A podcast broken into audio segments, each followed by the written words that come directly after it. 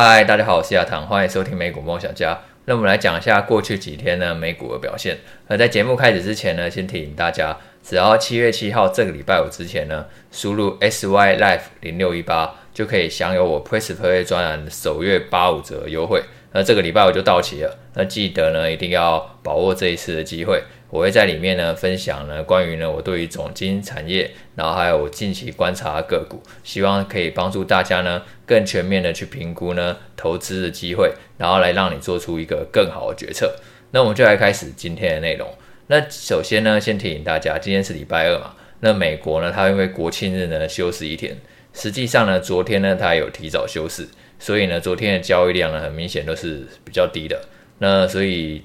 这个礼拜等于实际的交易日只有三天，不过也是有几个比较重要的讯息啊。那我们呢先来讲一下上个礼拜呢我们觉得一些比较重要的事情。那大家最关注的一定是特斯拉，它在礼拜天的时候呢公布了它第二季的交车量。那这个第二季的交车量呢是远远超出市场预期的。其实我们在上个礼拜四的直播呢就有先跟大家分享，我觉得特斯拉交车量的表现应该是会很不错的，因为好东西降价的关系嘛，那只要东西你够好，一降价一定很多人去抢着买。然后当时是预估说会成长七成，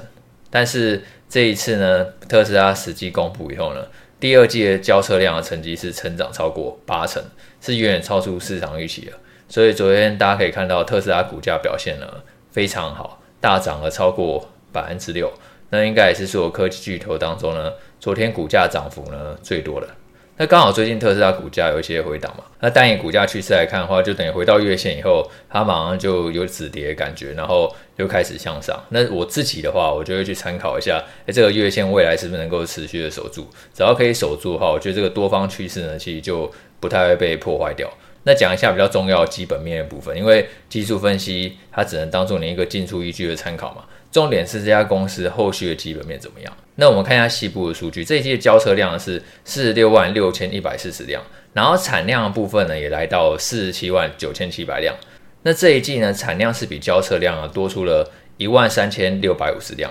实际上来讲的话，这个供需情形是正在改善的，因为一直以来特斯拉都是处于供不应求的状况嘛。然后但是呢在过去呢因为电动车需求开始下滑的关系，它这个产量呢开始去超过交付量，那也产量超过交付量很自然就会有库存问题嘛，你多余的车你就要想办法销出去。那这一季的产量呢比起交车量是只有多出 一万三千六百五十 辆，这个是比那个第一季呢来得更少，代表说供需情形呢是一直在持续的改善。那接下来特斯拉会在七月十九号的时候呢公布最新的季报，到时候可以再去看一下说那降价对于获利影响有多大。那我觉得就算真的会造成获利持续的衰退，这个降价影响也绝对只是暂时的，因为特斯拉一降价的话，其实很明显它的销量就冲得很快，这有助于它市占率呢提升得更好，等于说可能会牺牲短期获利，但是对于它提升长期的市占率或者说是竞争力呢绝对是有帮助的。只是如果毛利率呢它可以止跌回升的话，对于特斯拉它那个获利呢绝对有更大的挹注效果。然后另外一个除了特斯拉销量以外呢，最近很多人关心的是特斯拉的充电规格啊获得越来越多车厂的采用。首先是北美的车厂，就美国自家的车厂，福特、通用都已经宣布呢要加入特斯拉的充电规格。然后最近是瑞典车厂 Volvo 也宣布加入。然后最新是连那个欧洲大厂福斯，他也说他正在仔细的去评估说要不要加入。那福斯他旗下就有很多品牌，像是保时捷、奥迪、兰博基尼都是福斯旗下的品牌。那其实最近美国汽车工程师协会啊，他已经表示呢，他会在未来半年内呢，把这个特斯拉充电技术呢标准化，成为一个产业的通用的规格。那其实单单以充电的收入来讲的话，对于这个特斯拉整体的营收贡献呢是很有限的，卖车还是主要的收入啊。然后呢，利润更大一块呢是未来自驾软体，只是这会引起很大一个想象空间，因为它连这个充电规格，它如果都可以成为车界里面的主流以后呢，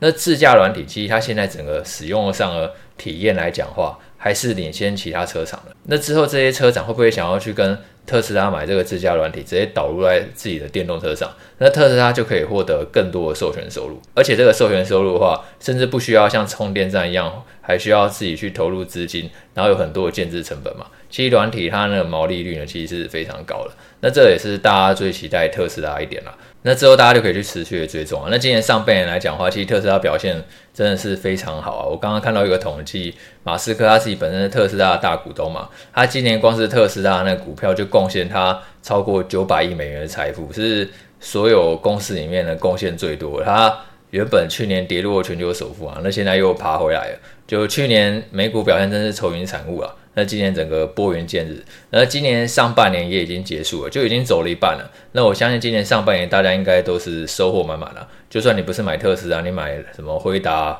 微软、苹果，应该晚上都是做梦都会笑，就基本上表现都是非常好了。那下半年会不会维持这样的动能呢？那其实没有人是可以完美的去预测未来的，只是根据过往的经验来讲话，通常上半年的表现很好，那下半年表现呢也不会太差。那唯一需要留意的风险就是我们已经提过很多次的，就是利率的风险，因为鲍尔他也是多次的表示呢，这个利率呢要继续提高，而且要维持在高利率很长的一段时间。那我相信呢，虽然现在看起来对于股市呢好像没有什么太大影响，就你会发现说可能就小小回落，然后到月线以后马上就很强烈的反弹，然后甚至就立刻创了新高。就现在股市还是在整体一个比较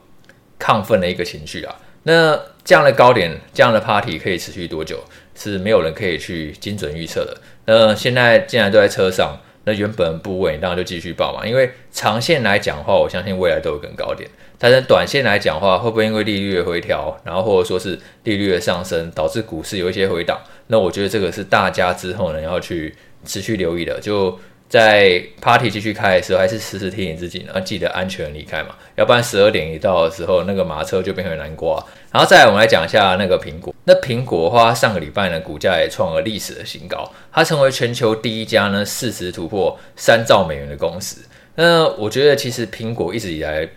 不管说是基本面也好，或者说是股价也好，其实表现都是非常非常的棒。因为呢，苹果的话，它股性甚至比特斯拉更温柔一点，其实抱住苹果它是比抱住特斯拉更简单，特斯拉它上冲下也是非常剧烈，当然苹果抱起来就相对轻松，因为它就是稳稳的去向上。那其实为什么苹果最近表现会那么好呢？主要是因为有很多研究报告指出呢，现在大概有 二点五亿只的 iPhone 已经使用超过四年了，等于说已经很久都没有换新 iPhone 了。那所以呢，预估说这个今年九月新一代 iPhone 推出以后呢，很有可能会迎来一波换机潮，那这样的话至少会贡献两千五百亿美元的营收，然后服务收入呢也有机会持续成长，因为苹果它过去几年成长最快其实不是 iPhone 的收入，是它包括 Apple Store 或者说是 iCloud 等各种服务的应用收入。那现在这个服务收入呢，它预估呢二零二四财年营收呢可以达到一千亿美元，等于说这个会有助于呢它的利润呢更加的提升。然后今年六月呢，苹果不是推出 Vision Pro 嘛，虽然这个初期的出货量可能会很小，因为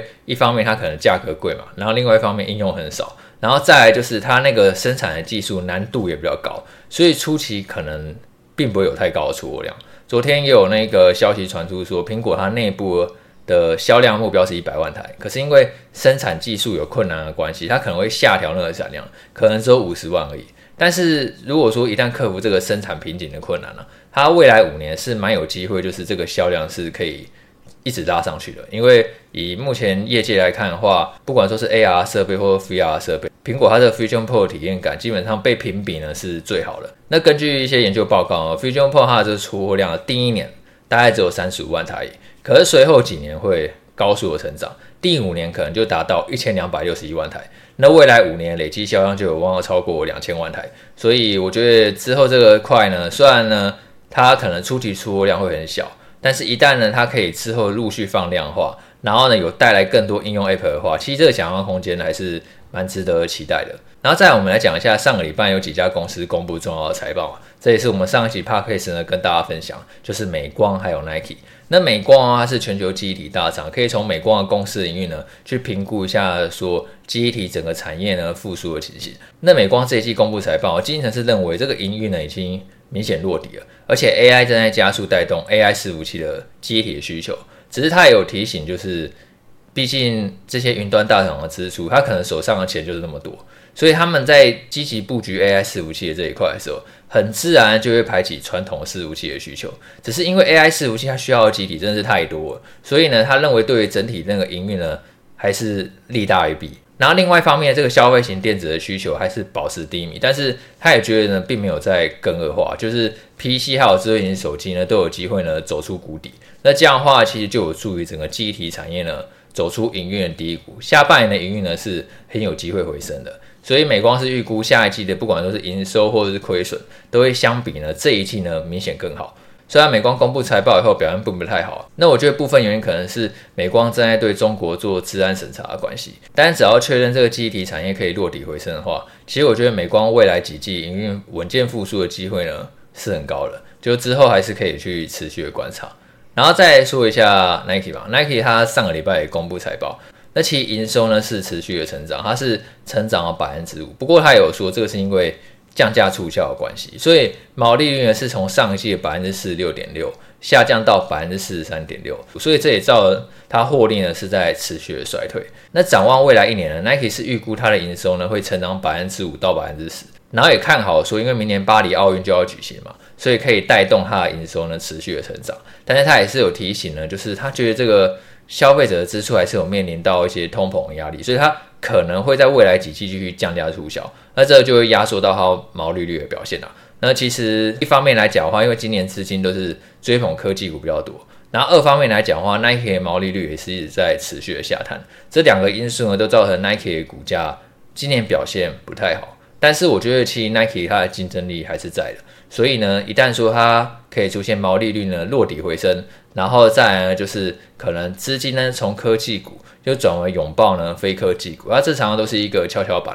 只是这个资金回流的这个时间点跟毛利率回升的时间点是没有人可以斩钉截铁说可能就是这一季或者说是下一季，所以这就是要去持续的追踪啊。假如说之后 Nike 的毛利率呢它可以回升，然后呢可能资金也开始回流到一些非科技股的板块上，那我觉得对 Nike 的股价发展呢会更有帮助。好，那最后讲一下这个礼拜我觉得可以去留意的重要经济数据。上个礼拜我们美国商务部它公布了五月 P C E 指数，就个人消费支出指数，那这一个指数呢是年增的 百分之三点八， 其实还是创下了二零二一年四月以来最低，首次回到 百分之四 以下。但是呢你排除食品还有能源价格，这个年增率呢还是维持在 百分之四点六， 代表说这个核心通膨其实还是蛮顽强的，还是在相对高点嘛。那这个礼拜五呢就会公布六月非农就业人数，那先前鲍威尔他已经暗示说虽然六月会议是暂停升息，但是预估未来可能至少还会升息两次。那假设说礼拜五公布的就业数据可能还是非常的强劲，